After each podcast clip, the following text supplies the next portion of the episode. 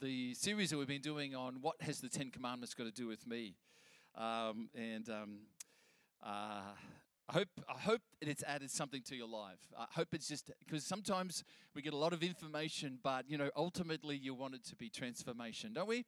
And I pray that what we've been sharing and teaching and just uh, over these uh, weeks has been incredibly beneficial to you. But you know, when we think about the Ten Commandments, we can think sometimes that maybe they're they're a uh, outdated or uh, you know. Um, uh, something that uh, just isn't relevant anymore. But the reality is, is even though they're 3,500 years old, they still apply. I, I, I, see them as timely and timeless uh, principles for life. And uh, God kind of spoke them, uh, gave them to Moses. Moses gave them to the children of Israel. Uh, they were a newly formed nation coming out of slavery, and they needed some direction. They needed some uh, things set in concrete that would just stabilize and help them to grow as a nation. And as you know, the Jewish nation from that point grew into quite a large nation today, and they're still there. So these things that we talk about are, are, are important. Um, you know, I see in the world today that we have sometimes uh, established quite high living standards but we have quite low moral standards. And a lot of the uh, Ten Commandments are to deal with sometimes the moral standards of the world. Uh, because you know what? If, if uh, we can ignore them to our peril, ignore those kind of uh, principles that God's laid down to our peril, and we see a world that's gasping uh, for breath, I tell you, in the midst of all the pain hurt and heartache that people face because of just, just sometimes just coming and simply just uh, being obedient to simple, simple thoughts, simple principles on how to live our life. And that's what God has established. And they're still relevant, I believe, very much for today. If you agree with me, amen. Uh, they are. And so we're going to address uh, one today. Uh, it's the seventh commandment, and uh, it's Exodus 20 14. And we'll just jump right in here. And it says this You shall not uh, commit adultery. Okay, amen. Hey, by the way, if, if, if you don't, you know, please do if you feel to say amen. But if you, um, but if you don't want to, I know it could get a bit awkward with this subject. No, it's okay. Go for it. If you want to amen it all the way through, I'm here to listen. Uh, but uh, we're going to talk about this now. Some of us um, were wondering when we're going to get to this one. I had someone say last week, "Oh, when we're talking about adultery," I say, "Why do you need it?" You know, I don't know. No, I didn't say that. That's a lie. Father, forgive me. Anyway, I appreciate that some of our, because adultery, it's five words, this verse, but there is a lot said that just these five words. And you've got to appreciate the nation of Israel is coming out of slavery. And, you know, in that slavery, uh, unfortunately, the, uh, the Jewish people, uh, Jewish nation, were treated badly. The women were raped. Were, um, there was things happening. They were just slaves. And so when God established this law and said, don't commit adultery, like all the families and all the men and the Jewish people going, Yay! that means that women won't be raped and, and, and all those type of things. Yeah, God's saying, Don't do that. It's not good for you. It, it destroys your life. And so, praise God, He brought him out with a good thing. He didn't, as uh, Pastor Malcolm said last week, He didn't bring him out of bondage to take him into bondage because the Ten Commandments are not a bondage, they're a fr- freedom. They're a, they're a, they're a, way to live an incredibly blessed life. And so, so we, we talk about this subject today. And as I approach this subject, I'm very aware that our sexuality can be one of great joy, or it can be one that also can have an element of pain and hurt involved in, in all that whole subject. And so today, I sincerely want to tackle it with, with tact and also understanding and how we talk about it. Okay, and so uh, let's go for it. You're, all, you're okay? Yep, righto. I'm glad you say now you're okay. uh, the definition of adultery is pretty simple it's sexual relations between a man and a married woman or a woman and a married man. Okay, that's just pretty, pretty straightforward and pretty simple, but it's, it's the, the reality of it. Um, and I thought the way to do maybe approach this was just first to just give a little bit of a cultural perspective uh, and to relate that just for a moment. Uh, look, I'm, I'm well aware that most of us would be well aware of the incredible uh, things, there's stuff out there that's not good, but just let me draw it to your attention. I was just uh, this morning, I went to a little IGA shop before church just to buy some ice. Um, in regards to the children's church and on the way to church. And, and I, I was just waiting uh, for the, um, the, t- the person behind the desk just to um, ring it up. And I noticed the headline on the Sunday Mail. I actually don't buy the paper. I, will read the paper online a little bit, but I don't buy the paper. But I did take note of this uh, headline because it talked. It said SAS soldier, which is a Australian um, Australian forces. SAS soldier in Iraq is being stabbed uh, at a brothel in Iraq uh, while visiting a brothel. That was the headlines, big black letters. SAS, um, that's not perfectly what it said, I'm just trying to remember. But SAS soldier stabbed at a brothel while, while visiting a brothel. And, and, and as I thought about that, I thought he's probably not visiting the brothel just to have a chat to anybody who's there. Uh, probably the, re- the reason he's going to the brothel is obvious, you would have to say, wouldn't you? And, um, and I was just thinking, I was feeling a little uh, you know, the reality is he's stabbed and apparently he's in intensive care in a hospital in Iraq. So he's been stabbed badly. So someone's, so someone's obviously, he's been unguarded, maybe didn't have any equipment on, and bang, he's been stabbed uh, there at that place. And I felt for him. I hope he comes through, and I hope he's okay. And the, and the second thing I felt was he probably didn't want to have his whole situation splashed across the front page of a of a, a Queensland newspaper on a Sunday morning. Would you agree? He probably is not finding that the most exciting kind of information to happen, and none of us would. Would anybody like our sin displayed across the uh, front page of the newspaper? No. And so, uh, but I, I, as I thought about that, I just thought about the reality of the reflection of our culture and how here we have, uh, might be a young man, older man. I thought it's not a good, it's not a good reflection.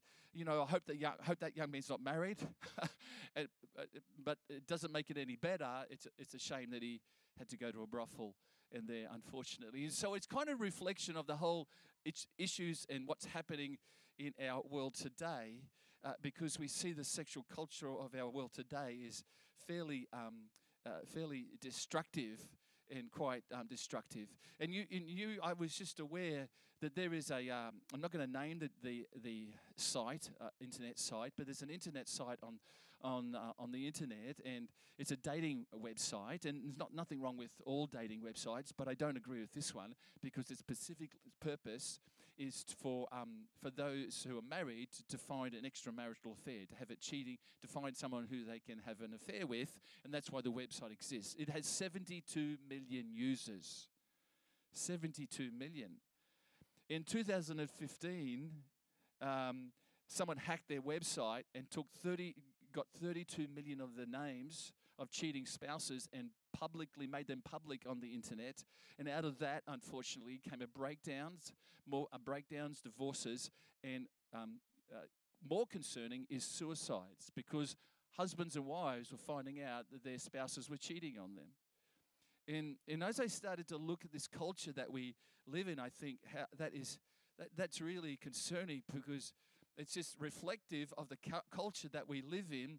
Are you with me still okay? Righto. I'll keep going. Every day, you and I are being exposed uh, to the flood of sexual images via the internet or television. Via. And the worst, and, and those websites and television companies are making millions of dollars and they're not interested in your family's health and well being. They're interested in because they're making money. Money. The sex industry in the world today, or Australia in the world, is making oodles, billions and billions of dollars. And so when I see that, something is very wrong with our culture because this sexual appetite is out of control. Language has even changed. I mean, if you just look at the word adultery, who even calls it adultery anymore? You know, it can be called a fling, a one night stand. You know, um, it can be called an affair. Um, or my favorite, not that it's my favorite, um, but someone said, oh, just harmless, consensual fun. Media never present adultery in what, for what it really is. Okay? They always present an image of it that seems harmless and proper, even. even tried to make it proper and even necessary if people and they even say well it really just you need to explore yourself and develop your sexuality and this is an opportunity to do that. That would be a lie. Would you agree? The media rarely give us information uh, that on how it destroys families and breaks up marriages and breaks up relationships and destroys people. Rarely do they do that. So I, I don't really want to say much more, but there's a. I think you can understand the cultural perspective is fairly gr- grim, to be honest, in our world today. It, it's just uh, it's, it wants to invade, and you've got to fight for it. You've got to invade this, to keep it out, keep it away, and just uh, say no to it. So let me give you a biblical perspective. Okay, let me just share it with a biblical. What does the Bible say? Because the Bible has a lot to say. If if if all that God ever said was Exodus chapter, uh, you know, where it says you shall not commit adultery, that would be sad because there's a lot more to it than just those five words. So. When it comes to God's opinion about sex, um, some people can assume that God uh, doesn't agree with sex or hates sex, and that's why he's written the commandment, you shall not commit adultery. But I've got to tell you this morning that is far from the truth. Because God created us uh, with for us to enjoy and to, uh, uh the, uh, sex and to enjoy the pleasure of it. God created it. God created it because He knows um, that it is something that is incredibly uh, um, a part of um, how can I put this? Not uh, not that God expresses sexual relations with anybody, but a part of something that's an important part of Him, and I want to explain that. Um, God's view on sex is not a low view of sex. Okay, God's view is a high sex. It's a high view of sex. Wrong wording there, and He defines a, a sexuality and and that in the context of um, what needs to be um, how it would be best be outworked for the very best of our lives and how it can happen for the very best of our futures and our present and our future. Okay? And in the context that he gives us is between a man and a woman in a committed marriage relationship. Okay, you can say amen about that one. Uh, that's the context, that's the narrative around God. Okay? But how you would, uh, but maybe today you or maybe someone you know would say that is a very, uh, how could I put it, narrow minded, even outdated, and behind the times view. And I'd like to say to you today uh, that, the, uh, that the Bible's view of sex is actually not behind the times, but beyond the times. Let me explain. So, while sex there's a pleasurable element to it. Um, it's more than the pleasurable element. It's more than just the um, ability, uh, the procreation of children or having conception of children. It's more than that. Sex is a signpost, okay, that points to the very nature of God Himself. And you may say, How is that? You know, how is that? Well, the first reference uh, to our sexuality is mentioned in the very second chapter of the whole book of the Bible. The very first book, but the second chapter, Genesis chapter 2, 24. There, it says, Therefore, uh, a man shall leave his father and mother and uh, be joined to his wife, and they shall become what? One flesh. One flesh. And if you were to explore that one flesh for many different uh, thoughts about it, but here's the bottom line the, the, the word one is a reference that shows that sex um, is a unique oneness between two individuals. Okay? That's what it means. It's a, just a unique oneness between two individuals. And it's not, and, and, and here's the deal it's not just an isolated idea in Genesis chapter 2, but it's mentioned also in the New Testament, in 1 Corinthians chapter 6, 16. It says, Do you not know that he who unites himself with a prostitute is one with her in body? For it is said, The two shall become what? One flesh. So again, we see this word popping up, one flesh. And what we learn is that sexual activity, uh, not just between a married couple, but also illicit sexual activity, whichever way you're involved, is described uh, as the, both of those situations as people becoming one flesh, oneness, oneness together, unity together. And, it, and that's what's described, and we've got to understand both in Genesis 2 and 1 Corinthians. So whether it's in a marriage or outside of a marriage, it's still the same thing.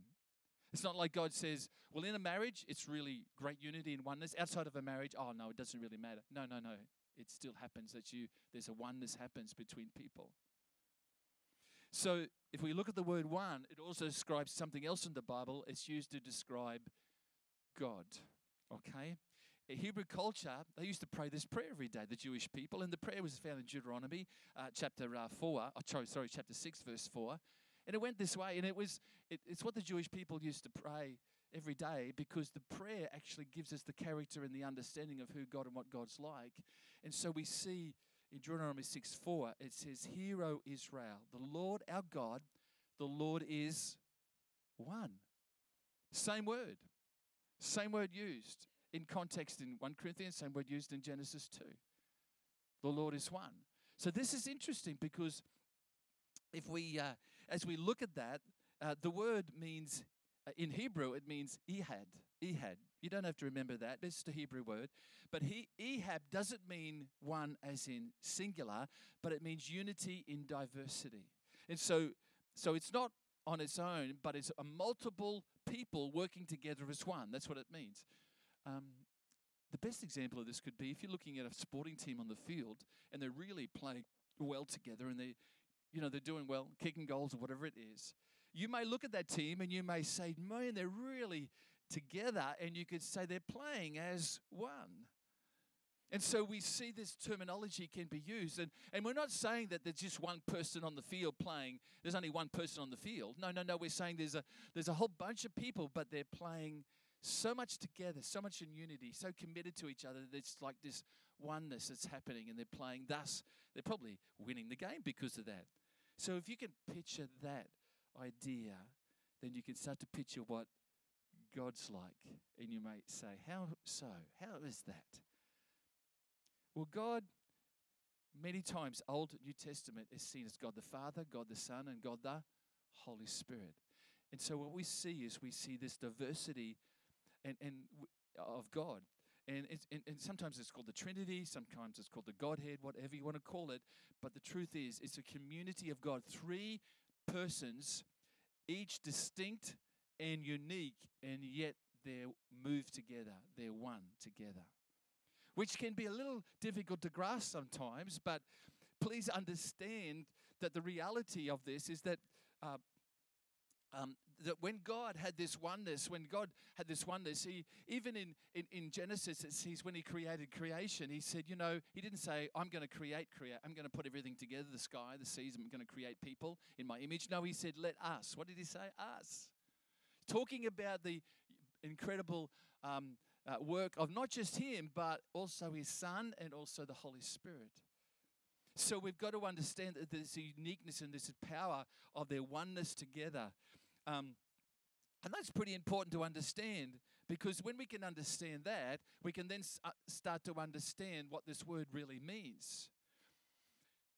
With that in mind, let's go back to Genesis 2:24. It says, "Therefore a man shall leave his father and mother and be joined to his wife, and they shall become what? One flesh." Ehad. So can you see that the first time sex is mentioned in the Bible in Genesis chapter 2 is a word that God uses to describe himself? Because the act of sex between a man and a, a woman, uh, you have two individuals who are different and diverse, and yet they become one, okay? They reflect the very nature of God in their oneness. Okay, so so God, Jesus, the Holy Spirit's oneness, please understand, their oneness is not s- sexual in nature, okay? That's been given reserved for humanity. Uh, God's, God's not got that happening. Uh, I'm just saying that there's a oneness between them. Um, if I could illustrate this, the, the oneness between God, uh, the, the, Father, Son, and Holy Spirit. It, remember when Jesus is being water baptized by John the Baptist in the Jordan River? And, and as he's being water baptized, he comes up out of the water, and, and uh, the Holy Spirit is present. And it says, uh, like a dove, uh, lights on Jesus. And then it says, God, this is one of the times in Scripture where God actually verbally speaks, audibly speaks.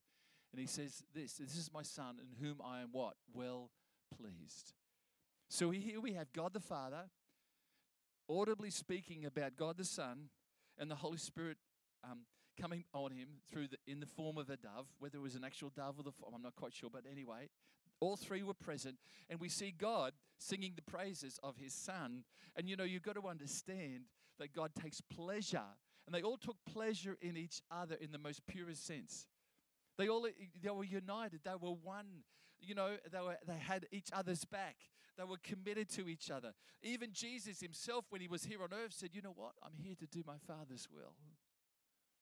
So there was this oneness, there was this commitment to each other.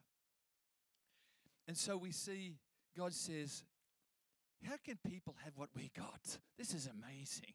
What we've got, this relationship that we have is, is amazing. Not one of us tries to outdo the other. Not one of us tries to, you know, uh, uh, have authority over. We, we, we work together. How can, how can humanity have this?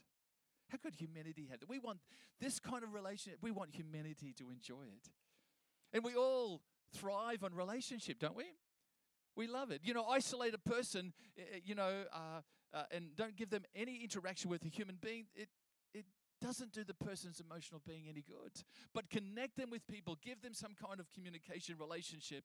My goodness, we long for that. Whatever relationship there may be, fathers and sons, you know, um, uh, husbands and wives, friends, cousins, brothers and sisters. We thrive because of relationship. And God's placed it within us to have relationship because He Himself knew the value of having a great relationship.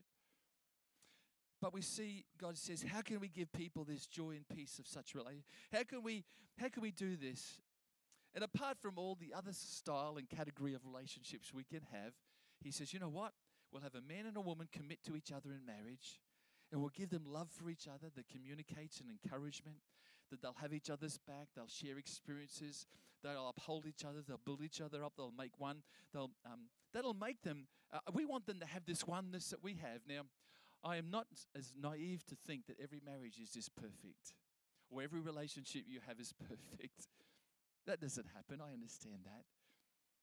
But you know, when a relationship happens well, it, it's a joy to have a friend, isn't it? It's a joy to have a spouse. It's a joy. And God's saying, That's what I'm talking about. That's what I've got. And this oneness is what I have and I want you to have.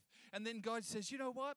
As well as this marriage couple coming together and sharing and communicating, oh, let's let's give them another experience, a oneness and bodily unity as well, which is called sex. And let them enjoy that because that's just the, an expression of this incredible oneness that we have.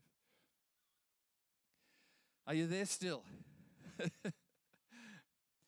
See, sex points to the nature of God. Unity and diversity and marriage was created by God to show the world that what God is like. Okay? And so, if that's true, then the flip side of the coin must be true as well.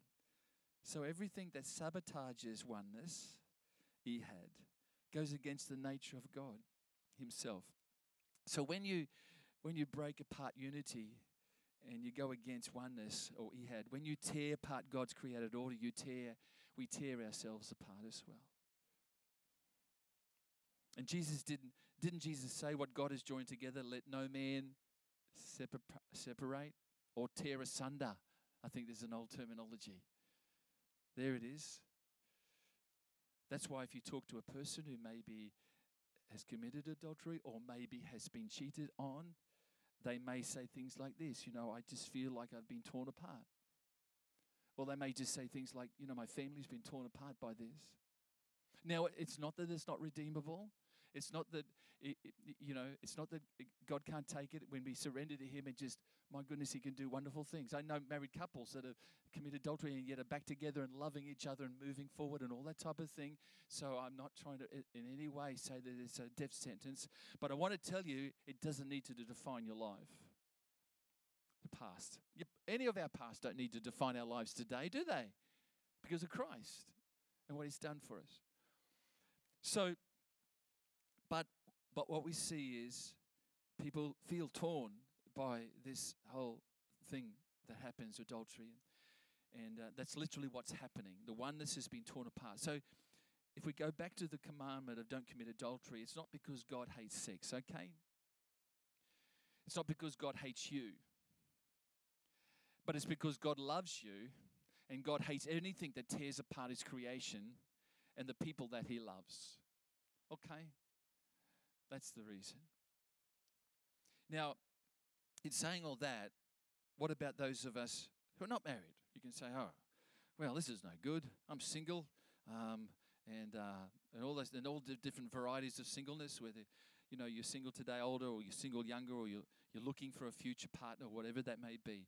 What about us who are not married? Because if adultery pe- tears apart the fabric of marriage, what about if I'm not married, but I'm involved sexually with other people? Okay. Got your seatbelts on?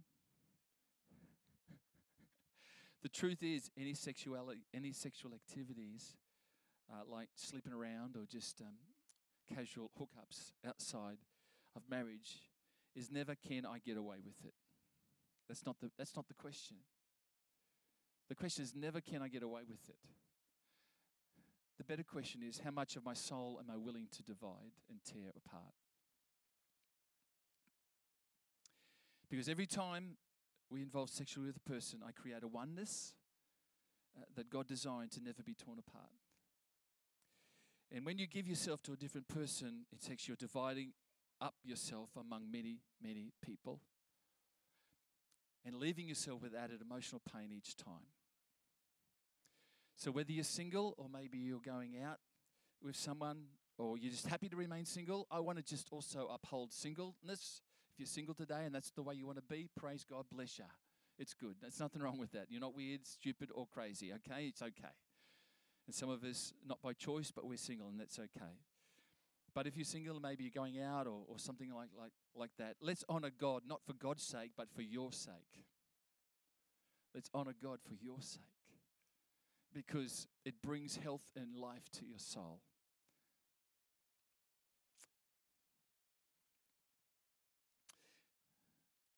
We could talk. Uh, so I, I, want you to grasp the reality of what God's placed within, the way He's created us in His image and His likeness.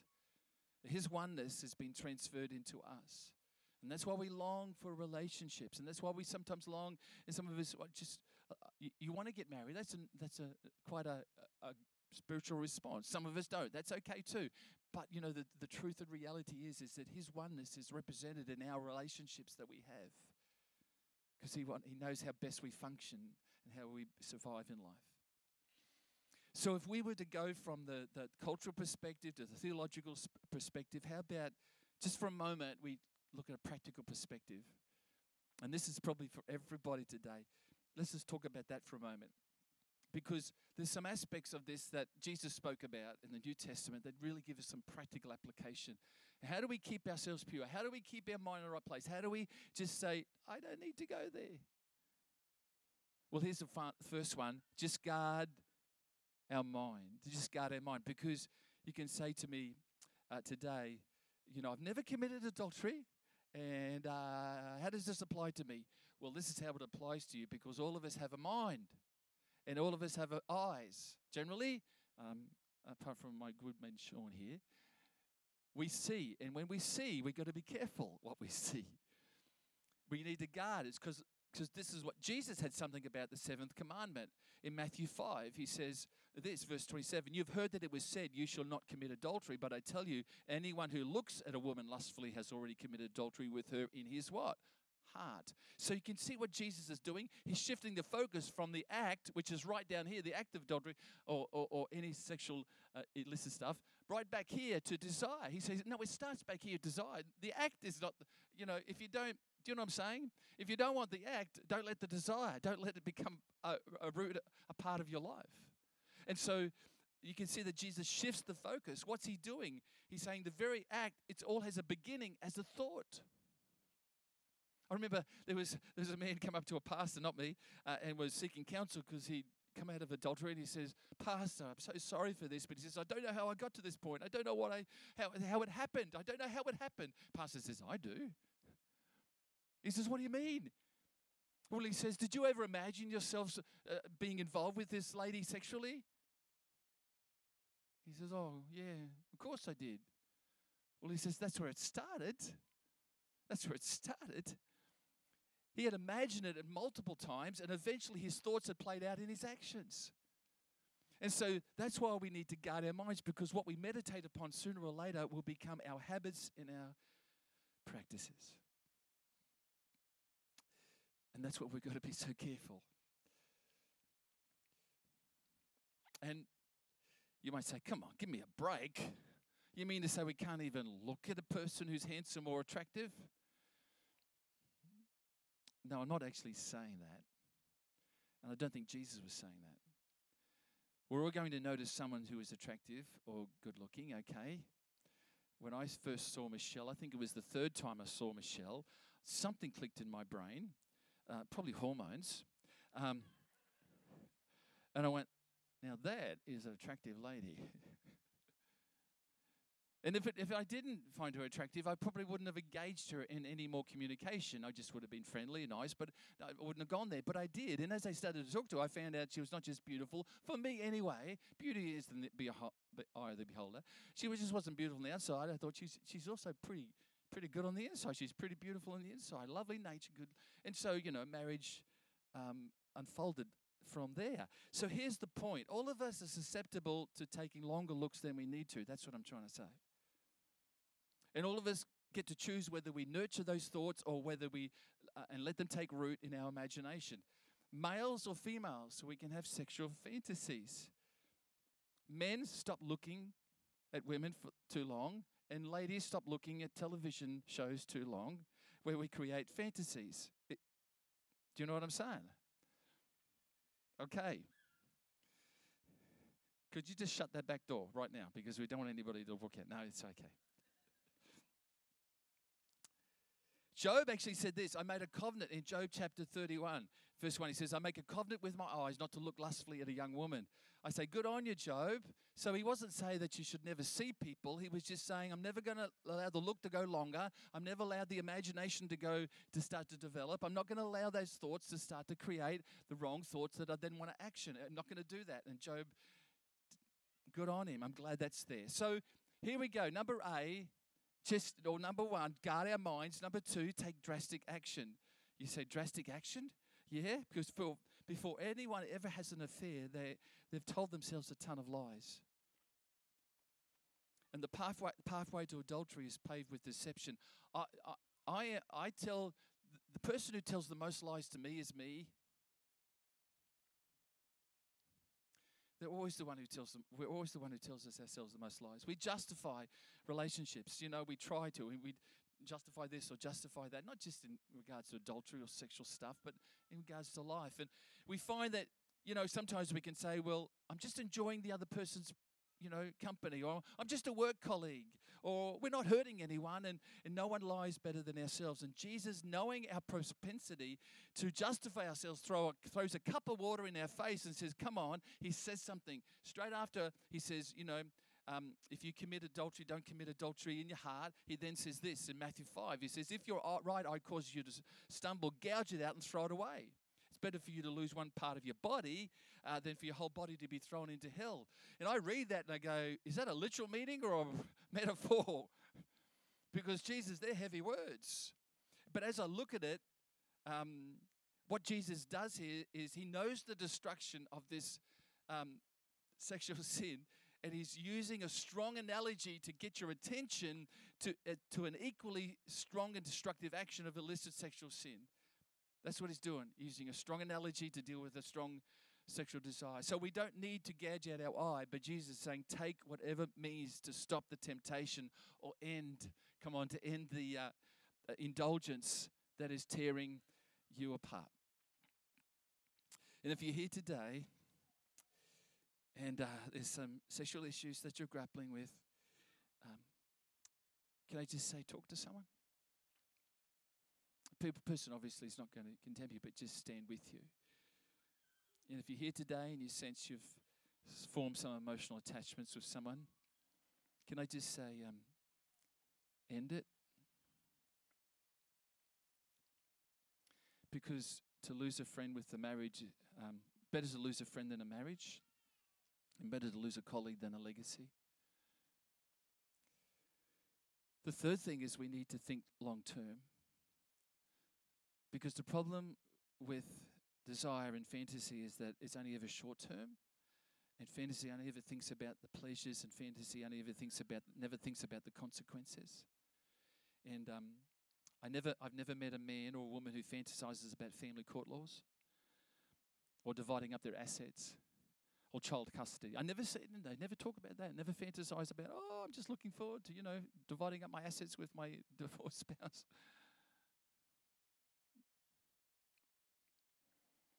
Proverbs says 6 Can a man scoop fire into his lap without his clothes being burned? Can a man walk on hot coals without his feet being scorched?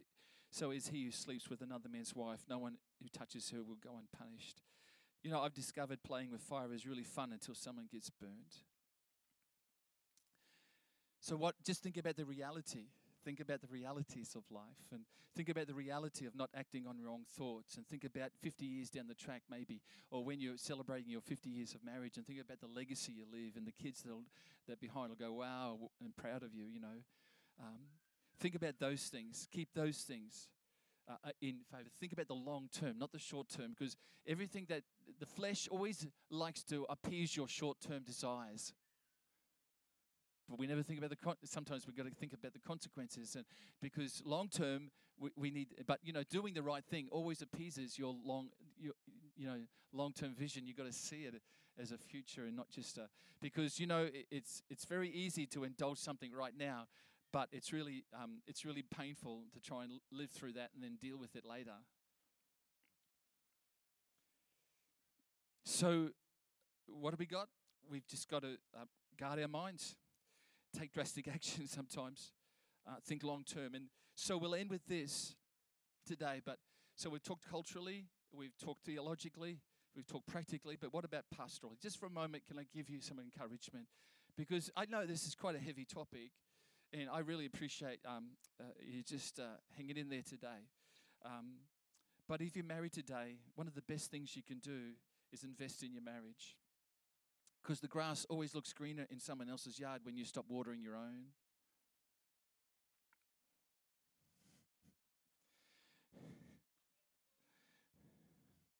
invest in what really matters because we invest in property, we invest in houses, we invest in education, we invest in a lot of things.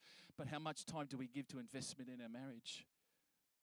Why don't what, what if it's possible, why don't someone look after your children? You have a weekend together.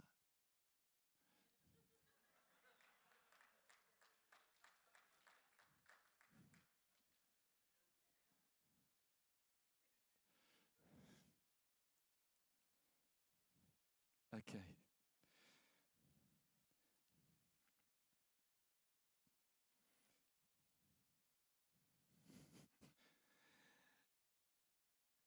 Investing, sometimes it's just buying book. Sometimes it's going to do a marriage course. Whatever it may be, uh, just invest. If you're in a situation that's tempting you today, whether it's an adulterous temptation or some sexual issues that are wanting to tempt you, talk to someone find a, a, a friend and uh, help you stay strong. If you're feeling guilty and ashamed, then seek help to blow those things apart. Confession, coming to Father, receiving forgiveness, moving through that, and finding support. We, you can do it, and it's possible. And I want to tell you that our past does not have to define us. Our past does not have to define us where we've gone and what's happened. Some of the stuff that's happened has been has been stuff that it, it wasn't uh, your doing and, it, and it's been harmful. But I want to tell you, our future can look different. And I'm glad that we have a merciful and incredibly gracious God. And as I said, He's a God that, that that's not trying to um, um, beat you down. He's trying to lift you up. He's trying to, in actual fact, He loves us. He just hates what tears us apart. So we're going to share communion this morning.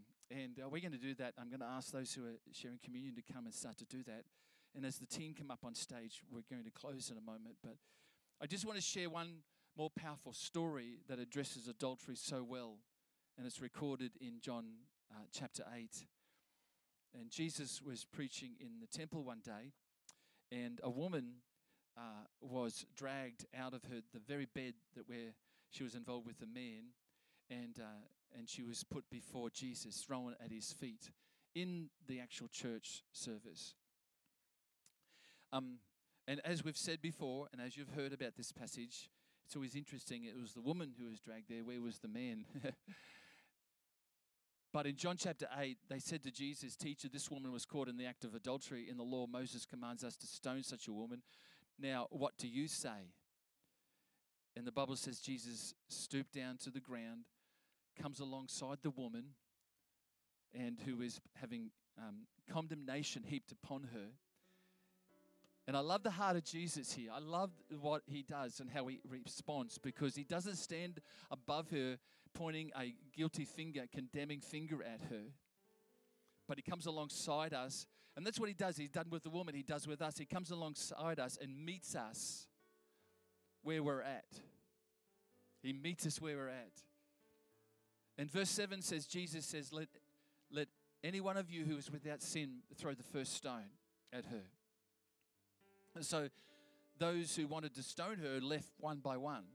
And uh, why did they leave? Because who knows for all of us whether we have sinned in this particular category or some other area of maybe greed or, or, or um, whatever it may be, we have all, we're all have done something sinned, haven't we? We're all wrong. There would be a wrong response today to walk out of church and, and, and think I'm better than all those other people and, and uh, throw a stone of judgment would be a wrong uh, response today. Because we've all sinned, whether it's pride or greed or whatever it may be, as I said. But Jesus stood up, and then he said in verse 10, He said to the woman, Is there no one here to condemn you? And she looked around, and then she says, No one. And then Jesus responded and said, Neither do I condemn you. Go and sin what? No more. And if we have a past, I'm just glad we've got that God says, you know, your past is past. We're going to push past that. It doesn't have to define you, that we can know the mercy and the grace and the kindness of our Heavenly Father. And if there's one thing out of all the things in life that really clearly depict that and, def- and, and show us is the, is the incredible illustration of what Jesus did at the last meal he had before he died on the cross.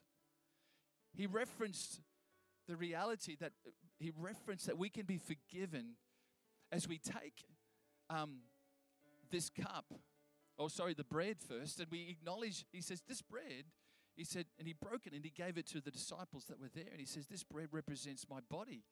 And they're like, they're scratching their head. And he says, You know, my body's going to be broken for you.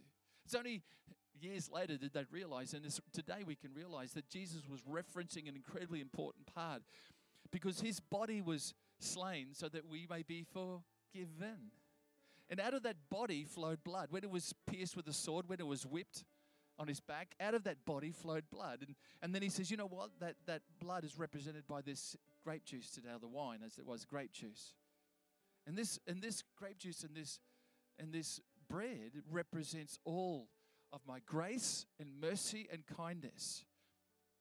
Now, in reference to this lady, I'm just glad that Jesus had already established grace in his heart and he didn't wait till he had to die on a cross before he was going to ever love anybody. But God loved us even while we're still sinners, doesn't it say that? And so that's why he treated this adulterous woman like that.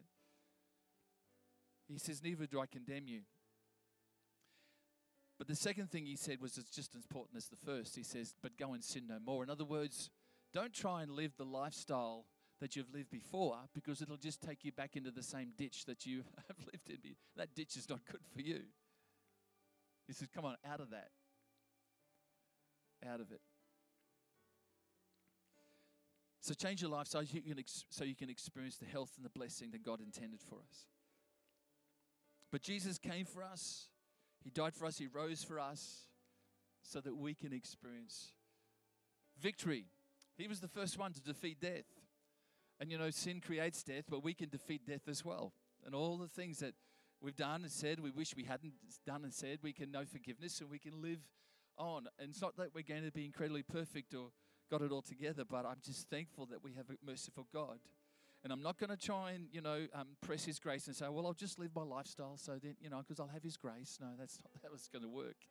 He'll forgive me. Well, He will, but don't keep on living that life because it'll destroy your life. And Jesus just invites us today. So, could we stand today?